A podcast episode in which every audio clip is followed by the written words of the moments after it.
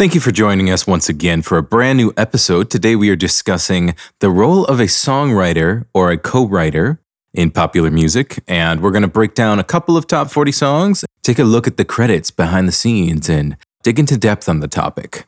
So I'd like to start things off by discussing um, just a few songs right now. And I'm going to stay pretty much in the lane of songs that are trending currently within the last decade, some top 40 hits.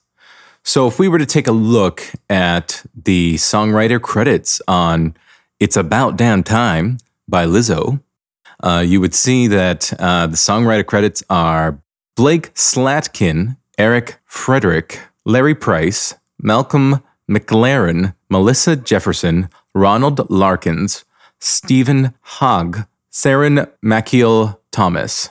And, you know, I probably pronounced half of those names wrong. Just to give a breakdown of that, that is very common. And a lot of people don't realize that your average song can have six plus writers. And each one of those people, you know, may have contributed an individual part to the overall lyrical composition of it or the hook.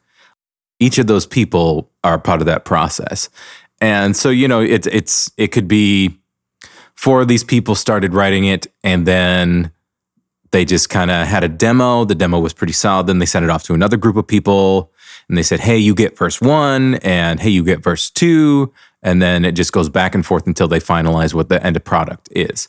Um, but after all that, and this is case by case basis, uh, they break up who gets a certain percentage of the royalty credit on the song uh, when it's all said and done and the song is out there. So this person's getting 10%, this person's getting 20%, or whatever else. And this all fluctuates based off whatever the agreement was that was made between everybody involved with the production or the label, uh, as far as distribution goes and publishing rights and um, songwriter credits and royalties and things like that. It's all stuff that's all in contract. It's all on paper. It's all been figured out before the song is even put out there if you've been a pretty successful songwriter for a longer time, you probably might be able to get yourself a higher percentage of royalties on something. But if you're a lesser known songwriter and you got a credit on something, you're pretty much just happy enough to be on the release at all because that's helping you build up your credibility as a songwriter.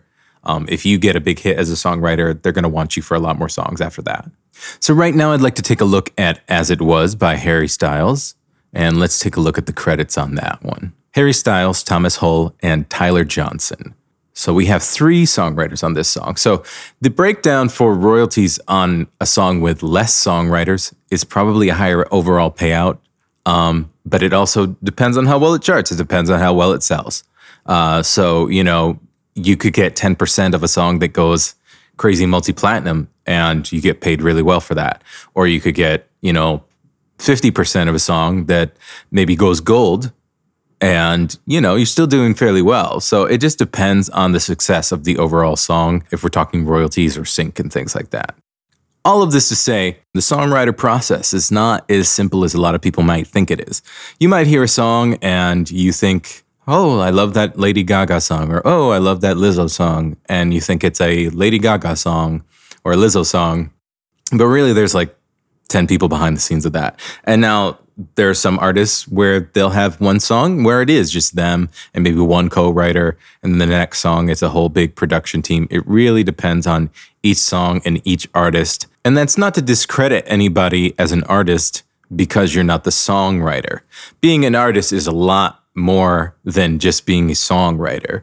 Um, just because you don't write your songs doesn't mean you're not an artist or an excellent performer or an entertainer. Uh, being the image that everybody sees and being that person who tours is a whole job in itself. There might be an awesome song somebody writes and they don't want to sing it. Like you could be the best singer in the world and then you write a song and then you don't want to sing that song because it doesn't fit your genre. It doesn't fit what you're going for. So you say, Hey, I know this other person. I know a female artist who could sing this lyric and it will sound great if they sing it. And then it's great for somebody else. So there's been loads of singers who've done this and I'll also add that, you know, this is a pretty common occurrence in the music industry. There are lots of artists that sing songs that they didn't necessarily write. And that's not a good or a bad thing. Good artist doesn't always equal good songwriter. And good songwriter doesn't equal artist. You could be an amazing songwriter and not be a good singer. It really depends on who the artist is at the end of the day.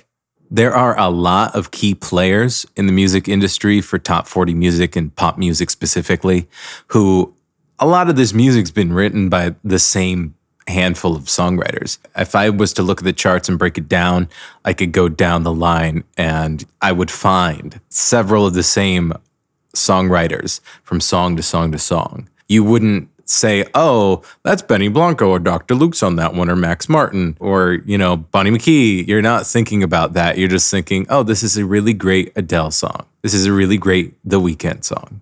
You're not thinking about the laundry list that could be behind the scenes or could not be behind the scenes. But as an artist or as a songwriter, as it pertains to opportunities for somebody who does write songs and music, it's important to know that there is a place there for that skill set.